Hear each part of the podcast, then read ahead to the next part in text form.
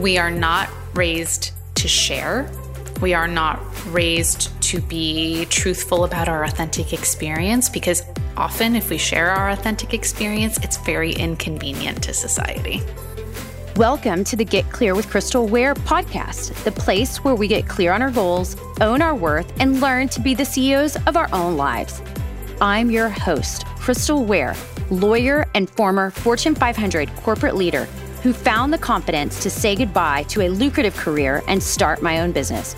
Now I'm opening up the playbook and sharing everything I've learned to get you there faster. It may not be easy, but it will always be worth it because you are made for more. So put on your big girl pants, jump on board, and let's reach for the stars. Are you ready to get clear?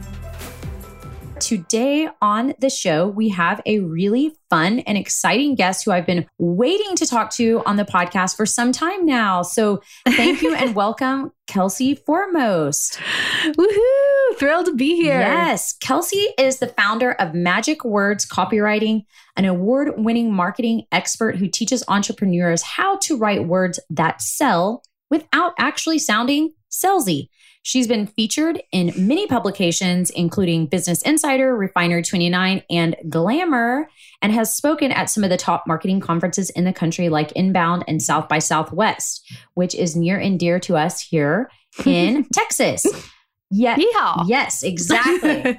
Her courses and templates have helped thousands of entrepreneurs learn to write their own high converting copy but Kelsey's real mission is to help people find their true voice so they feel deeply seen, heard, and empowered every time they need to talk about their business.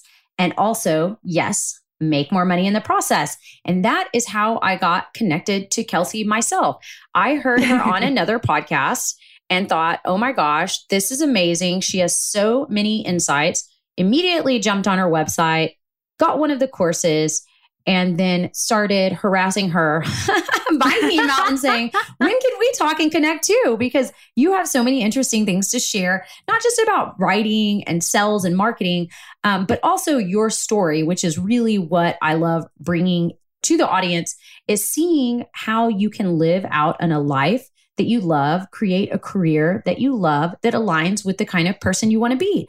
So with that in mind, tell us about where you started. Like, give us the whole early spiel, what you started in college, and how you got to be where you are today. Oh my gosh. Thank you so much for that intro. It's always so fun to hear other people kind of sum up who you are in a nutshell and be like, oh, yeah, wow, I did do that. Oh, yeah, I did speak there. And damn, yeah, I was featured there. It's so cool. I feel like I wish that for everyone. I wish for everyone that they get to hear their accomplishments on a more regular basis because, and then we'll get to my story, but I feel like the the opportunity for us to celebrate our past wins are few and far between. And so I encourage everybody if you're a small business owner, an entrepreneur, wherever you find yourself in life, like take some time to actually go back and remind yourself of the things that you've made, the things that you've done, the the wins that you've had. I just that felt so good and I just wanted to call that out before I jumped yeah, in. in our pre-discussion we were talking about Netflix shows and that is kind of really interesting what you just said, Kelsey, because it made me think I started watching uh, Queen Charlotte, a Bridgerton story, and it made me think about how we're introduced, right? In the royal times, people with titles were introduced by their long tenured title all about what they are. So true. So maybe we need to ask our friends and family to sometimes like give an introduction. If you had to introduce me to other people, what would you say? How would you describe me to other people? you know, that's so funny. That was actually, and this is a perfect segue into my story. That was something that we used to do in the business of acting. I had a really amazing class back when I lived in New York City. So We'll catch you up, everybody. So, I started out as an actress, a professional actress, and a screenwriter. So, I went to school for theater. I worked with the Royal Shakespeare Company over in Edinburgh, Scotland. I moved to New York after I graduated and I did off Broadway shows and I did um, like a lot of theater and a lot of acting and fell in with a like comedy group where we started doing more film. I ended up then moving to Los Angeles and having a, on paper, very successful acting career. I was in TV shows like Modern Family, New Girl. I was in a movie with Zac Efron. Like I was quote unquote living the dream. And we'll get to why uh, that dream wasn't enough for me. But I want to talk about this class that I took when I lived in New York. And this was sort of the beginnings of um, the the acting industry hollywood was really coming online. This was in like 2010 2011 and we were starting to send in what's called self tapes meaning you would film yourself at home with your little camcorder. We didn't even have the ability to do it on a phone yet um, with your camcorder or your digital camera from best buy. You would film yourself and then send you would upload the film to youtube YouTube a private link and send that to casting directors. So it was a very, very new idea of how do you present yourself digitally versus you just have a headshot and your agent is the one who like sells you to the casting directors. So I took this class and it was the business of acting. And I wish I remembered who taught it. But one of the exercises, it was so awesome. Um, it was they just gave you this huge list of like 200 adjectives. And they said, pick five people who you feel like know you pretty well and send this list to them. Not like to your parents or people who love you too much because they're going to be really nice, but like five people who you think, you know, know you pretty well and who have like an impression of you and tell them to pick five adjectives from this list of like 150, 200 adjectives. See how you come across to other people before you decide how to market yourself. Because sometimes we have a sort of warped idea or we have imposter syndrome, and we might not think of ourselves as really intelligent, but to other people, they think we're one of the smartest people they know.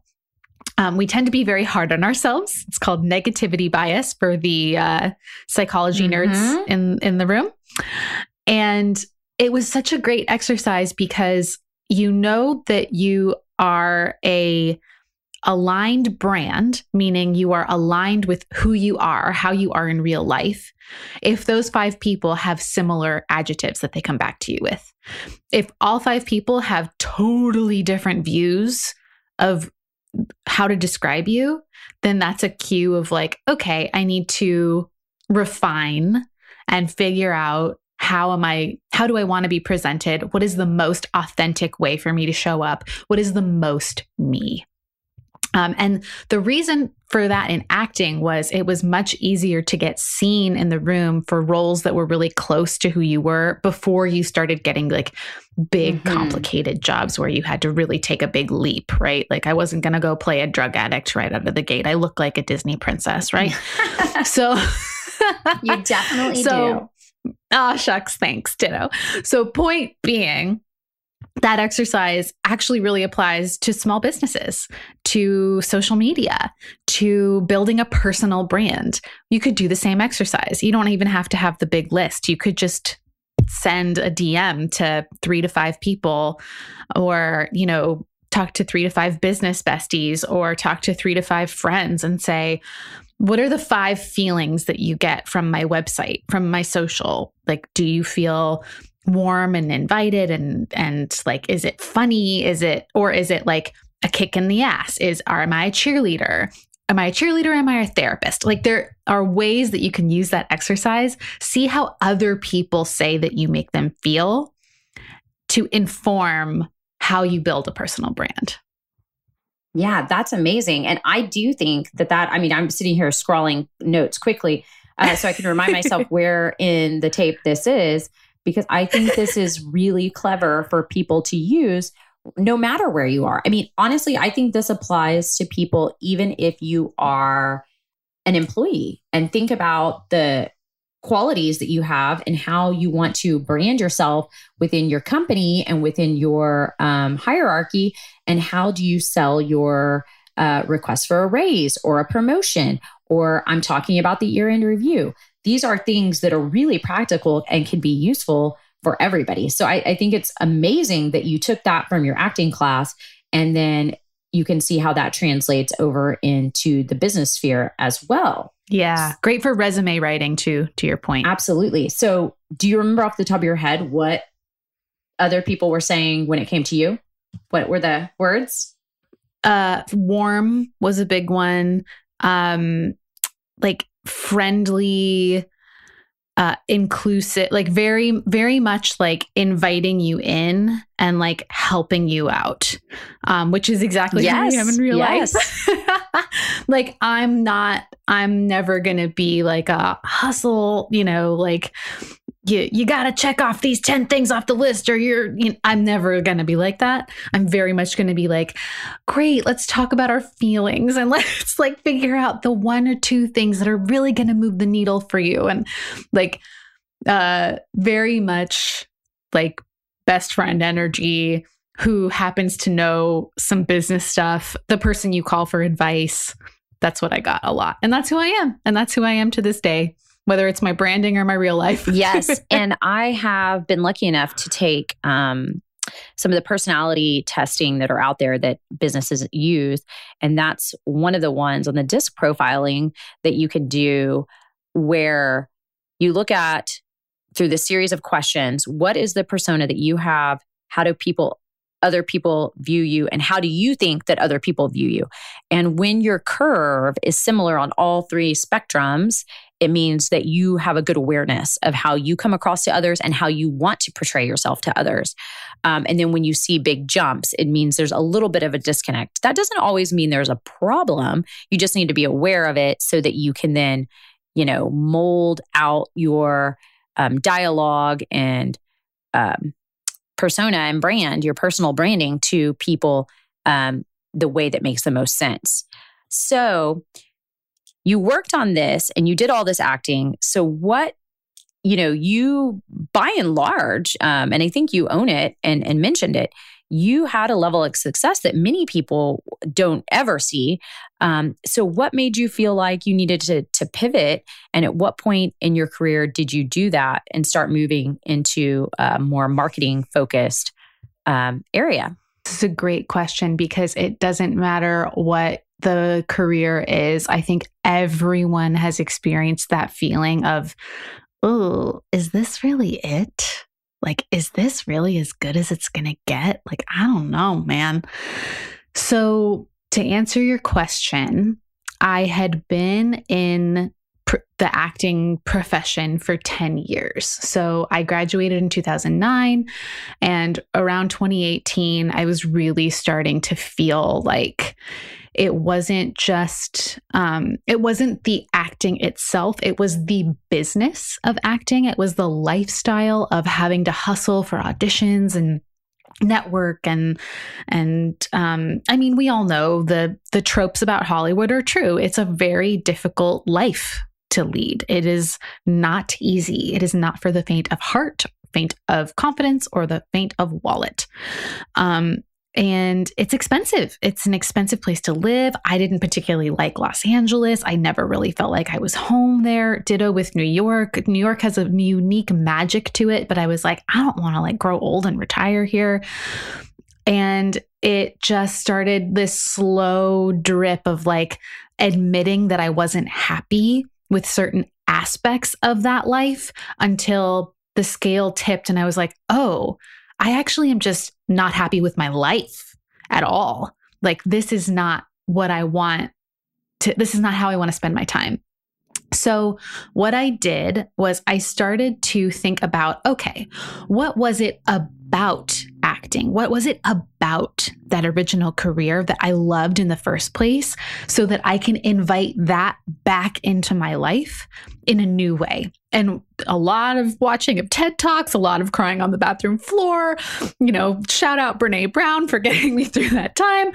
Um, it really nailed what it boiled down to was I loved making people feel seen through storytelling. Because here's some nerdy psychology for you the human brain remembers story more than anything else. If we say, like, oh, I need a cup of coffee versus my hands were shaky and I decided I wanted to walk to my favorite coffee shop and order an oat milk latte and really treat myself because I'd had a hard week. We're going to remember that versus Kelsey went to get a cup of coffee, right? If we tell a story in a way that evokes emotion from people, People remember us. People feel like they connect with us. They see us because we are sharing an emotion. That's what the best TV does. That's what the best movies do. That's what the best scripts do, the best books. And what I found was I actually liked doing it with people's real lives. And especially women, because in that time where I was really transitioning, women were really starting to show up online in business because honestly, traditional business has never been very kind to women. And so now that this online business marketplace was really starting to flourish, again, this is like 2018. So we're getting the digital course academies and the B schools and the like the big online programs, the Mel Robbinses, the Amy Porterfields, the Gabby Bernsteins. And now all of these women are coming together and lifting each other up. This rising tide lifts all boats. And I was like, damn, I want to be part of that. I want to help the people who are building something, who are creating something that helps the world. I want to help them be seen. I want to help them be heard. And I want to help them feel empowered instead of nervous when somebody asks them, So what do you do?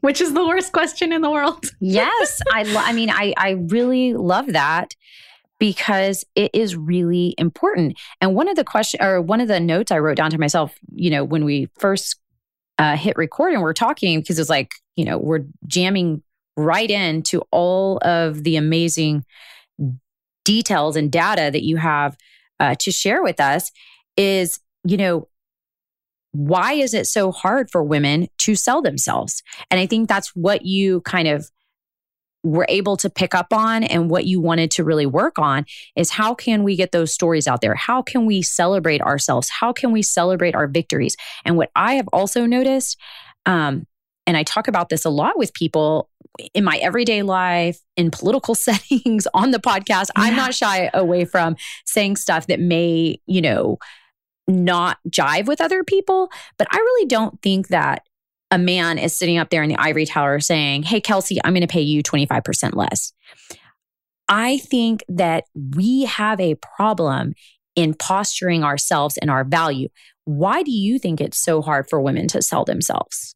Because we've been raised to be good girls, because we've been raised to be accommodating, because we have been raised to be attractive, because we have been raised to be wanted versus being raised to want.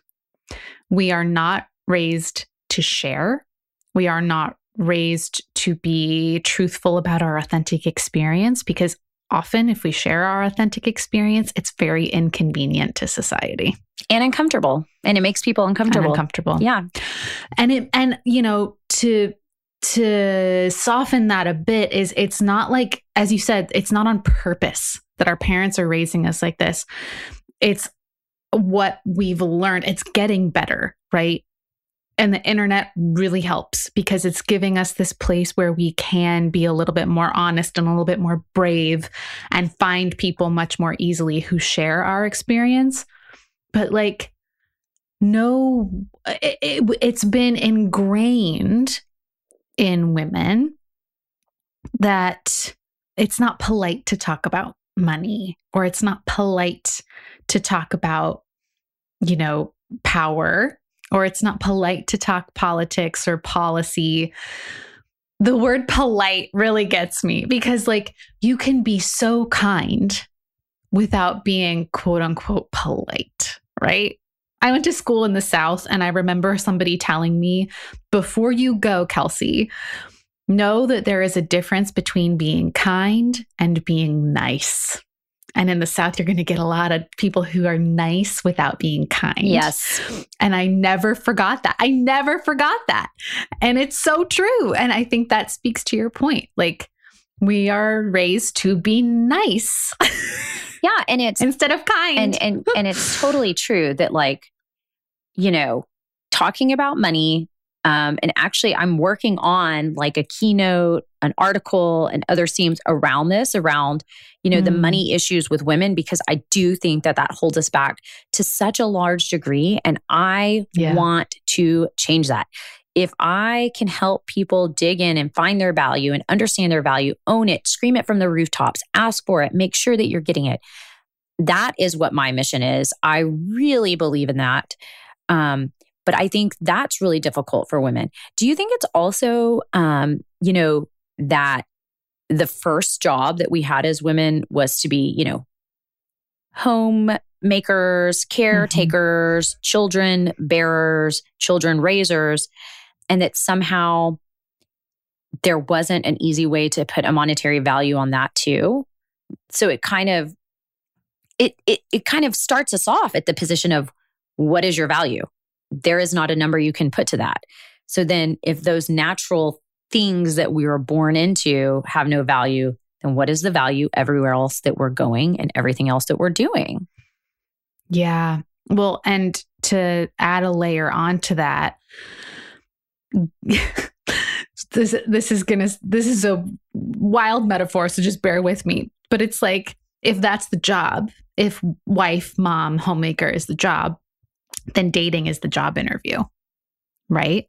So if that's the job that we're trying to get, we are then told that our value lies in how attractive we are mm-hmm. romantically mm-hmm. and how like accommodating we can be to build this this environment, right? Um and like it's oh, this is I feel really uncomfortable saying this, but like when we hear the phrase married for money, what do we think of when we hear the phrase sugar daddy? Mm-hmm. It's, you know, like there are,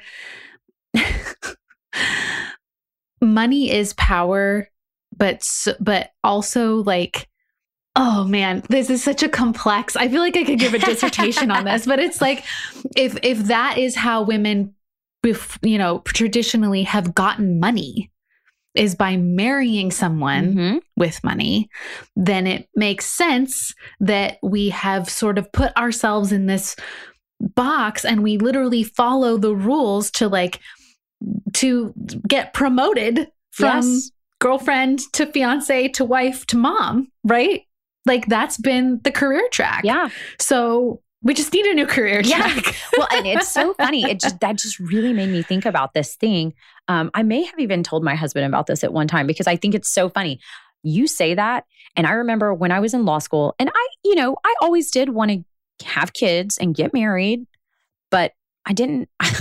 I used to tell my parents I would just adopt a kid. This was before adopting was in vogue, but I was like, yeah, I mean, I don't necessarily have to have a husband to get a baby. I'll just adopt one. You know, it didn't really have to be in that order. I guess I always had an outside the box, um, you know, mindset.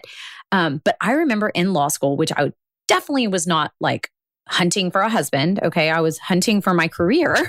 That's what I was right, doing right. for myself. And I went on this date with this guy that was already a practicing lawyer at a really great law firm. I mean, who knows how much he was making? To me, he was like a bazillionaire probably. And right. I remember on the date, he was asking me all these questions. And when you say it was a job interview, that's what it felt like, Kelsey. I remember yes. this guy was looking for a wife. And it made yeah. me, I thought the guy was a nice guy, but it made me so uncomfortable that I was like, this is our first date, man. You are clearly trying to figure out what kind of wife and what kind of mom I'm going to be. And I'm in law school, and all I'm thinking about is I want to make money. I want to have a job. I want to be powerful. yeah. Yes. But God, it is so. It, it's such a good point. It was so weird. It did feel like a job interview, and that is I think that yeah. happened to me a second time too with one of my old high school friends that I reconnected with. And I remember we were having this conversation because he had broken up with his fiance and he started asking me all these questions. I was like, whoa, I know where you're going. I'm not, I'm not here for that, man. yeah. Yeah. But it is. Well, and I, that's the light. I mean, it isn't. I mean, we are in a modern time, but it's so interesting that you say that. I just, you know, hadn't, I had not thought about that perspective. And I also want to be very clear that I'm not saying that being a wife or being a mom is not a valuable profession, not a valuable calling. It absolutely is. It is, in fact, the hardest job in the world. Like, I don't have kids and I have waited because honestly, as my friends have had kids and as people have gotten more honest about what it's like to have kids, it's made me pause and be like, okay, well, that's the hardest job in the world. Like, do I want the hardest job in the world? I don't know yet. Like I I don't know anymore. So I want to be very clear. Like it doesn't matter how much the counterpart is making. The primary parent, especially for young children, is absolutely the the major earner because it's the most valuable, hardest, taxing job not just with money, but like with your energy and your time and your it's, it's so much. So I want to be very clear that I do not want to rain on anyone's parade if that's what if wife and mom, you know. No, absolutely not. No, and and people shouldn't take that way that way at all. I mean, it is. And I think that's where we we could start with the value transition is in some way, you know, really holding it out there of what does this cost? The opportunity cost of staying home, the opportunity cost of being creative and spending your time in other areas, and what it would cost to have childcare and what it would cost to have somebody making food and cleaning the house regularly.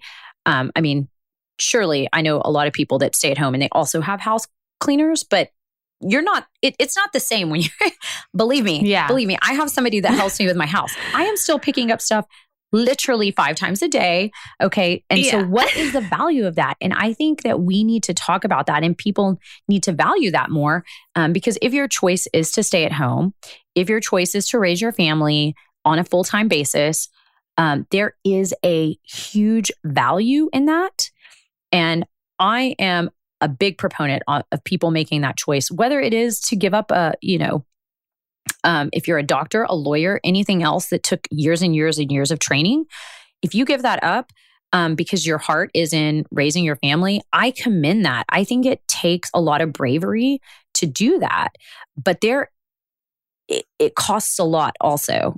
And I think when we position women from the base level of, you know, all of those areas that you are working in and on on a daily basis as a wife, as a mother, as a caretaker, you know, of aging parents or whatever else, that has a lot of value as well.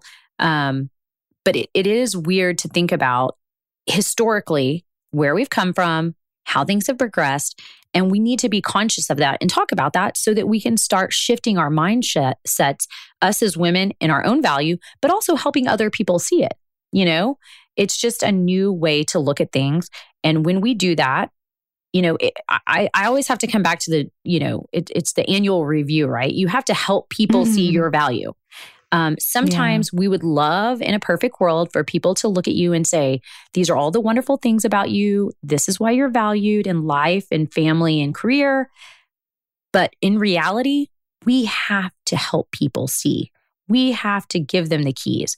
And I think that's where you really shine in helping people bring out their stories, talk about it, um, building a personal brand, marketing yourself, whether it's you, a product, you know, um, a writing, um, a book, or whatever it is.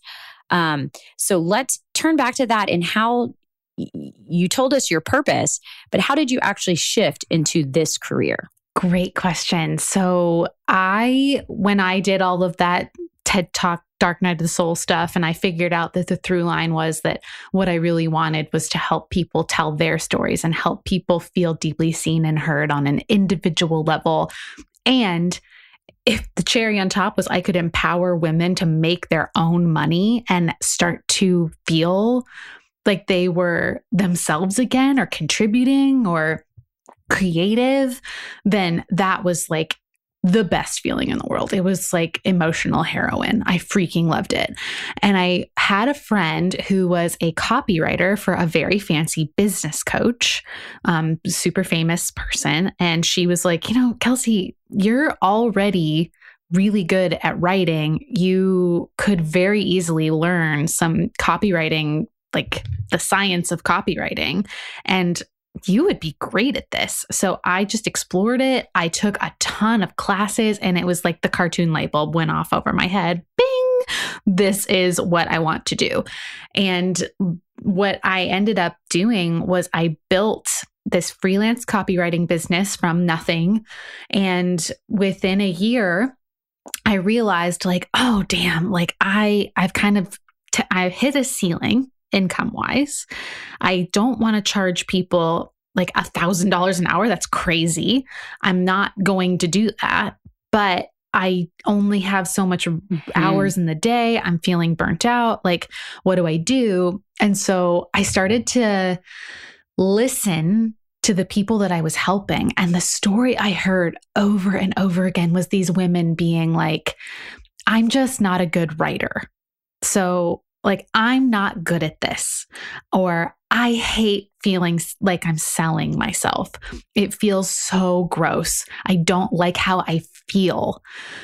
And I started to think, like, what if I could help people learn how to sell themselves without feeling that icky, salesy, gross feeling? Because nobody wants that on either side of it. Nobody wants to be sold to, and nobody wants to feel salesy. So I was like, okay, how can I take my style of copywriting, which is very much grounded in what is the problem you are already solving for people who type in the question, How do I solve this problem into Google? And then your website is the answer. And when they read it, they're like, holy shit, this is who, this is exactly what I want. This is exactly who I already am looking for. Please take my money. Right. Like that's in a nutshell how I work.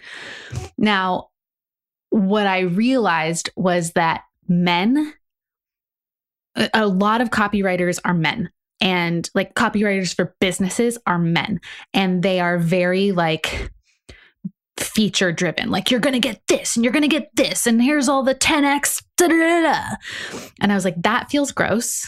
And then on the other side, there were these women being like, sorry to bother you. right? But like, I thought maybe you might find this helpful. And it was like, we got to have this middle ground of like, hey, this might be helpful. It could help you 10x something, but you know, here's a case study. You you see if this is a fit for you and if it is, let's talk. I can help you, right? So I started to be like, how do I teach people how to just come from that way of thinking when they show up in the world? Because I can't write copy for every single business out there, but I can teach business owners how to write their own high converting copy most of the time.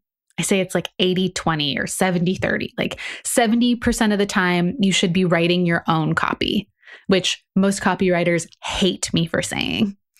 The other 30%, hire a pro. If you've got a sales page or a launch or you need, you know, a tune up on your email welcome sequence and you want a professional to help you, great. Absolutely. Hire a pro. I'm available. But 70% of the time, you should know how to talk about yourself. And it's not just about making money, it's about you feeling confident. It's about you knowing that when someone writes you and is like, Hey, I see that you do contracts, like legal contracts for um, people in business, and I need a contract. Can you help me with this? You feel super confident being like, Here's my value proposition. Here's how I can help you. Here's where to go next. And here's how to get on my email list if you're not ready to pull the trigger. That's amazing. And so when you're going through that, you know, I know one of the things you've talked about a lot is you have to know your story. Like, what have you achieved? What have you gone through? What are the pain points or ways that you can share that will help your target audience connect with you? It seems like sometimes women have a difficulty pulling those things out because you're not really sitting around thinking about all that you've done or all that you've achieved or all that you really have to offer somebody else. How do you help um, your clients kind of bring those to the surface? Mm, great question. So, one place that I suggest people start is if you're really having a hard time with this, look at competitors that you admire who already have a business online, a brand online, and look at their reviews.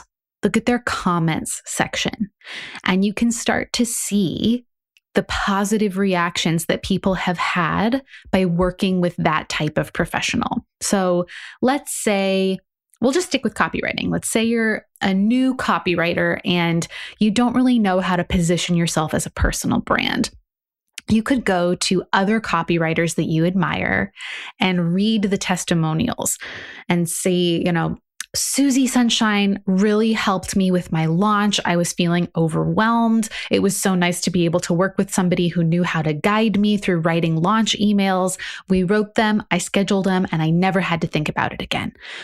That review gives you a clue as to a way that you can talk about yourself a way that you can position yourself as a as a helper for someone who has this problem. The next tip I would give is think about why you yourself got into the business that you have. Why did you, we'll just stick with this example. Why did you become a copywriter? Probably because you really enjoy communicating, you really enjoy connecting. And people who don't enjoy writing probably feel disconnected. So how can you how can you use the reasons that you learned the thing to position yourself as an expert? Um, another place that you can think about looking is, you know, if you were going to give a TED talk, if you were going to create a freebie, if you were going to make something that was like a boiled down version of how you help people, how would like what are the three to five bullet points that you would want to include? Um do you have any awards? Do you have any particularly um, things that you're particularly proud of that you've made? Any case studies? Um, if you're new to business do you have any um, like types of people you're really excited to work with. There's so many places that you can start to look for okay, what is the value I'm bringing? To whom am I bringing that value? What is the question they are typing into Google to find me? And what are they so excited to learn that I provide? That's excellent. And I think, you know, if I circle those back around, I mean, one, I think there can be a lot of people listening right now that are thinking about, you know, I want to you know, do what you guys did. I want to leave one profession and move into another profession, or I want to build up a digital brand. I do have something to offer. Um, you know, I think people need to start working through all these points, including going back to your early part about really di- diving into your own heart, your own soul, figuring out what your goals for life are to see what avenue, to which path you want to go, because there are so many paths av- available to us. I, I just really want people to listen to that, take that in. There are so many paths available.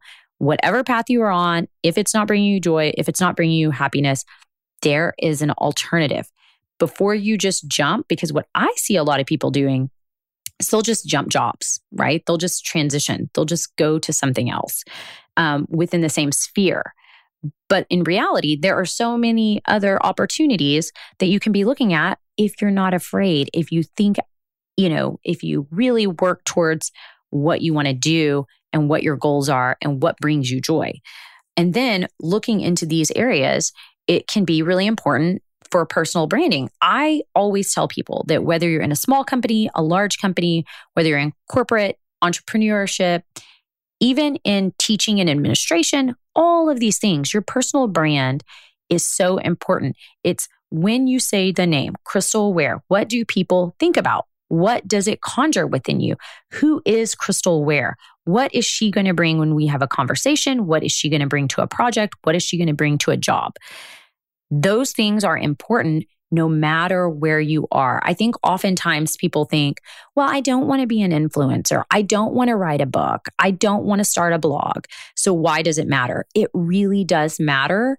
And you should take a few minutes to think about what are these adjectives. I that that exercise was so great. What are the adjectives that other people are going to share with? And do they align with who I want people to see me as and who I really am? Because when you go in and you have your annual review with your boss and you want to ask for more than your 2 to 3% and you want to say I'm worth 5 to 10%, here is why. Even if you have the achievements on paper, if your personal brand is the gossiper or something else that maybe brings a negative connotation right up front, your achievements are going to get watered down by your personal brand. So you want to make sure it's in alignment. So I think this is so important to all people in all industries, no matter what you're doing. I just want to really hone in on that. because it, it really is. I mean, what we're doing. I, I was talking to somebody the other day Kelsey, and this is something I've only recently realized is like, we should be talking about this with people in high school, in college, no matter yes. what your technical skill is. If you have a little bit of ability with marketing, PR, and sales, you are going to be unstoppable in whatever industry, including like as an actor, right? You when you go in, you have to sell you. You have to sell your performance right. and your ability. why do you think people do, why do you think as a i guess as a i don't know a community a culture a country whatever you want to say why aren't we talking about this more especially now in the digital age of marketing pr and sales Oh, I have a I have a really hippie woo woo answer. Okay. Okay. um because control equals safety mm-hmm. and um, giving someone a prescription for success feels safer, meaning that's, you know, business etiquette. Um, go like how to apply for law school, law school, medical mm-hmm. school, um, like become a CPA, whatever it is, that is a prescribed track that if you follow steps A through Z, you will then become the thing. It is much more vulnerable to say, let's figure out who you are before we decide what career you're going to have so that you, as a personality, will fit the job that you end up doing so that you don't get burnt out, so that you understand the unique value that you bring, right?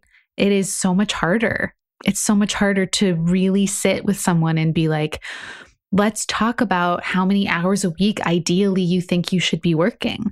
Let's talk about are you more of a creative or are you more of an like uh, to execute tasks? Which brings you more joy? Which makes you feel more comfort?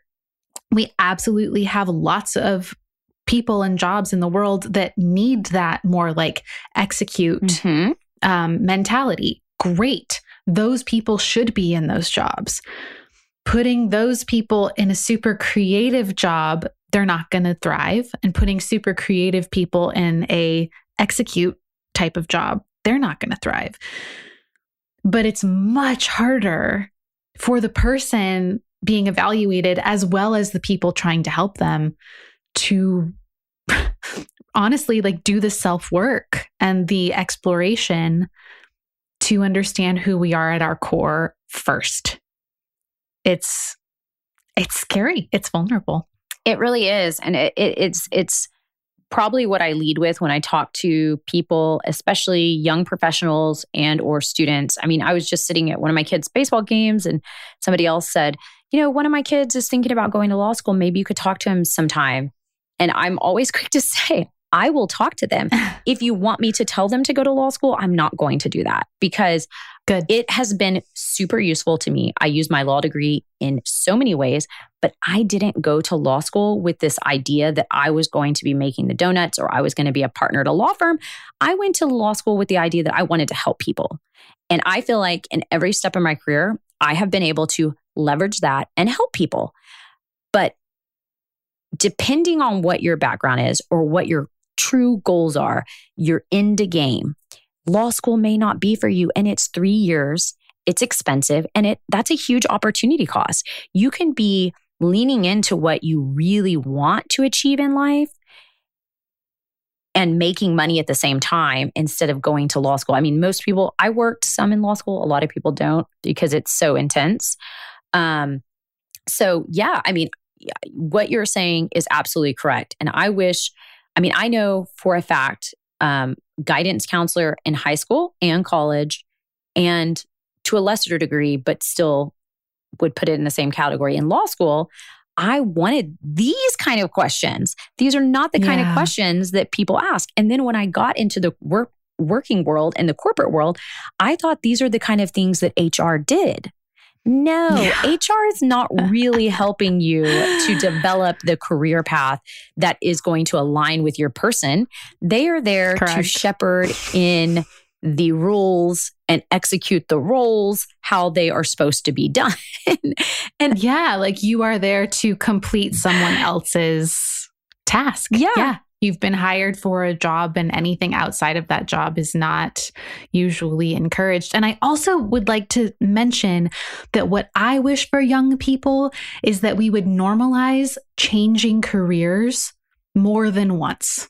Because I, if like I thought when I was 18, I thought that I wanted to be a journalist, like a talking head on the news.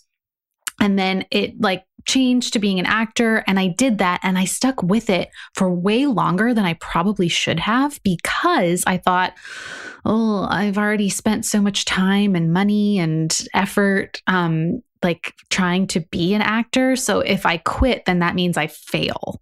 Or if I switch careers, then that means I failed at this thing that I said that I wanted. Oh my gosh, I cannot tell you how many interesting people who are making multiple six figures a year, if that's what's important to you, who have built incredible products and lives for themselves are on like their third or fourth career. The because they understand that that actually is helpful.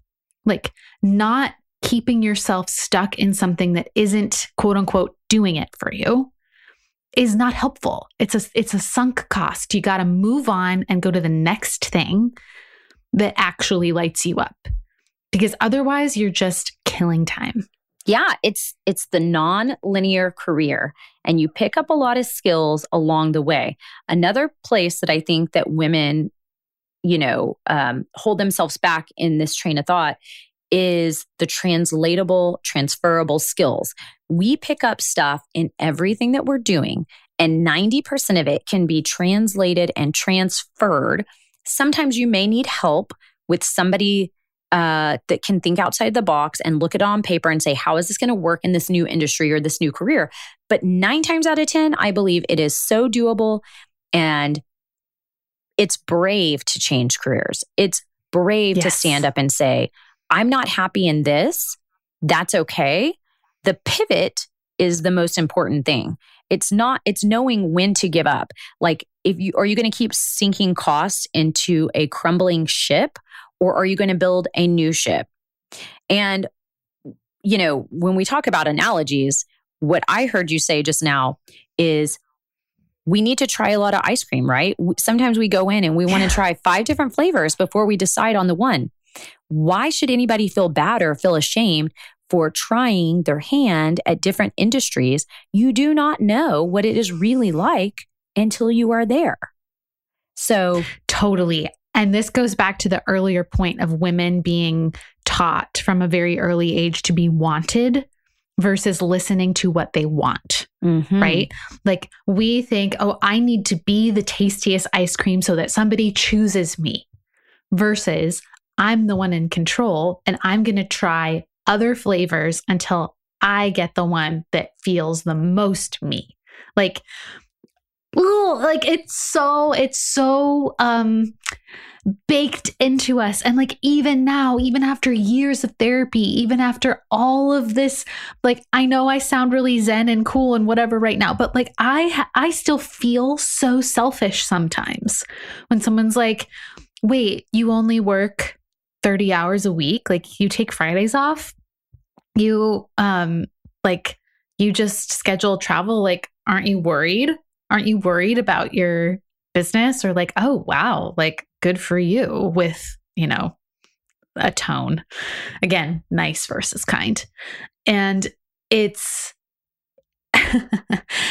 it's, it feels wrong in your body. And like to pretend otherwise is a fool's game. Like you won't actually do it if you don't acknowledge like I'm going to feel selfish and I'm going to do it anyway. Absolutely. I mean, you have to. If if you don't know what works for you and don't want to own it, live it, you're never going to be as happy as you otherwise could be. And when you look around and say, other people are doing this, maybe I should be doing that too. No, no, because everybody is different. And the one thing that I've realized on this journey and this path is that it is scary. You are doing something slightly against the grain, even though we're seeing it more and more. If safety and comfort is important to you, working at a corporate job is fine. I don't judge that at all. There are so many amazing things that I learned and loved and met many people that I admire and look up to, just so many great things. It's just that I decided I wanted a different lifestyle. I wanted a different path. I wanted more ownership in what I was doing and and and I was willing to take the risk to achieve those things. If you're risk averse, then this is probably not a path for you either. We just have to think about what is going to work and fit with us. But once you realize that and if it's different, what I want people to see and know and and be able to touch and feel, that's why I love bringing guests like you on is that leading and learning and working in an you know alternative type career environment can be done. You just have to believe in yourself, know that the skills are within you, know that you have inherent value, know that you bring something to other people's lives and work within that. I mean, if you asked me 10 years ago, Kelsey, I would not probably believe that you could make a life and career that you love as a copywriter for small, mid sized businesses um, and do that so successfully. I just didn't know that was available to anybody. I mean, if I knew when I was in sixth grade writing stories that I could write and self publish, I probably would have done a better job of saving my little manuscripts. yeah. So, all of these things are new and evolving. And we just have to look at what we love doing and we can find a way. And whether that's, you know, reaching out and talking with somebody like you, Kelsey, or in me and how I could gr- guide people in career options and challenges and building, um, you know, your income level to where you want it to be. There are people out there if you don't feel comfortable. If you know that you want something more, but you don't know how to get there, there are people out there that will help you that have been there before. You don't have to do it alone. And I think that is what is extra special. Um, Kelsey, anything that is new or exciting coming up that we should be aware of? All your um, links and everything else will be out there. But is there anything particular that we, you would want to share with people? Yes. You know, speaking about this conversation, you know, if there's anybody out there who's like, that sounds great, but sounds also very overwhelming, then I would love for you guys to check out my membership, which is called BYOB, stands for Build Your Own Business. And what we do together in this fantastic container of mostly women, we take one needle moving aspect of building your business every month and you get weekly content that is like bite sized and extremely doable so that by the end of the month you've completed that thing. And the reason that I do it this way is because of this exact feedback of what you're talking about of people like really having the desire, but not knowing the how, like the actual practical things of, okay, that sounds great. I would love to leave this career and build this new one. But like how? That's what I love helping people do. So that is a new offering and it is at kelseyformost.com slash membership. We're now a couple of months in and it's just, it's like maybe my favorite thing I've ever done it's more high touch. I get to talk to people, I get to hear their stories more. and I get to help them more. I get to help in a more one on one capacity. So I would love for people to check that out. It's also very affordable because I know that it's hard at the beginning. It's hard, hard, hard at the beginning to really in, make those investments. So, yeah, hang out with me on Instagram at kelsey.writes. If you have any questions, you can DM me. Everything's on my website. Crystal said my links are out there. I'm here to help. Well, this has been so incredible. I have just so enjoyed, and I would keep asking you a questions after questions of crowd question. but everybody has lives, everybody has things to do. We want to keep this in an accessible format and time format. I want to say thank you so much for joining us and just being so open and transparent and just authentically you. I mean, your vibe is so different than my vibe. I'm like very hardcore and you are very like warm and you know, fuzzy. and I love that. I mean, it just is like such a good mix to me. Uh, and that's why it's, you know, very comfortable for people to work with somebody like Kelsey um, because she just wraps you in and pulls you in and shares Aww. who she is. And that is why I think you are so successful. And I love everything that you're doing. And that I'm just so thankful to have had you on. So, oh, thank you, Crystal. This was great. It's amazing. I will drop the links in, everybody. Know that whatever your dreams are, whatever your goals are, even if you aren't clear on them, they are doable and possible. You need to spend a little time investing in you, investing in what you want and who you are, and you can get there. You are made for more. So start acting like it and living like it today. Until next time, we will see you later. Thanks for listening in. If you loved what you heard, it would mean so much to me if you shared it with your friends. Tag us on social media so we can give you a big shout out. Don't forget to subscribe and leave us a review on Apple Podcasts. If you want more, head on over to the website where you can learn all about what we do to serve and support our entire community. Until next time, keep dreaming big and getting clear. You are made for more, so start living like it today.